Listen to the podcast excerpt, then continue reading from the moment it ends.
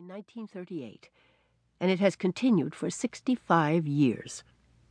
A British biochemist, desperate to prevent Nazi Germany from cornering the world market on synthetic sex hormones, published his formula for cheap and powerful oral estrogen. Within months, thousands of doctors and scores of drug companies around the world were working with this formula. That opened the great experiment Products made from chemicals that mimicked the feminizing effects of a woman's natural secretions were marketed fresh out of the lab. They were prescribed and sold for a host of concerns to slow and prevent aging, to stop hot flashes, to avoid pregnancy or miscarriage, and as a morning after contraceptive. I call the marketing, prescribing, and sale of these drugs an experiment because for all these years they have been used in the main for what doctors and scientists hope or believe they can do, not for what they know the products can do. Medical policy on estrogens has been to shoot first and apologize later, to prescribe the drugs for a certain health problem, and then see if there is a positive result. Over the years, hundreds of millions, possibly billions of women have been lab animals in this unofficial trial. They were not volunteers, they were given no consent forms, and they were put at serious, often devastating risk. The risks of these drugs have been known and documented from the start. The British doctor who published his estrogen formula in 1938 spent many years thereafter warning the world that these drugs, although containing great promise, put women at serious peril for endometrial and breast cancer. Since the halting of the Prempro trial in July, despite the ignorance or hypocrisy of many doctors who said who knew, there is nothing surprising in the recent findings.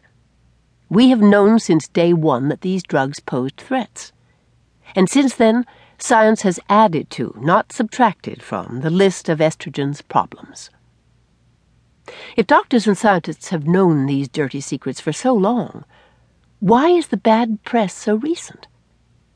That is an essential question right now, and this book seeks to present the answer.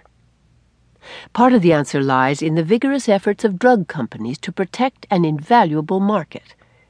These efforts have included underwriting studies and subsidizing doctors, participating in medical school curriculums, advertising heavily in medical journals, and seeing that continuing medical education is directed by doctors on the drug industry's payroll. They have also entailed one of the most elaborate promotion and advertising campaigns in the history of the media, not only in America, but worldwide. This is not the first time estrogen sales have felt the cold wind of consumer anger. In 1975, the magnitude of estrogen related endometrial cancer was established. Drug sales sank by half in subsequent years. In that instance, as in every other that has cast suspicion on estrogen, the drug companies managed to revitalize sales through new claims, which is why I say that only through learning how these companies buy and influence medical opinion can women protect themselves from any new spin, any new claim that will inevitably emerge about these drugs and countless others? Estrogen products won't go away, and they shouldn't. One can only wish, as I do, that they will be used now with caution, based on evidence and facts, not illusion. My aim is to consider whether hormone supplements are necessary and for whom. Specifically, I hope this book will help women navigate the estrogen issue and keep anything similar from happening again. But the larger hope is that we can make informed decisions about other drugs as well. On the 65th birthday of the greatest experiment, I recall a poem by William Butler Yeats entitled The Coming of Wisdom with Time. Though leaves are many, the root is one. Through all the lying days of my youth, I swayed my leaves and flowers in the sun. Now I may wither into the truth. Let us hope. Chapter 1 On the Path to Premarin.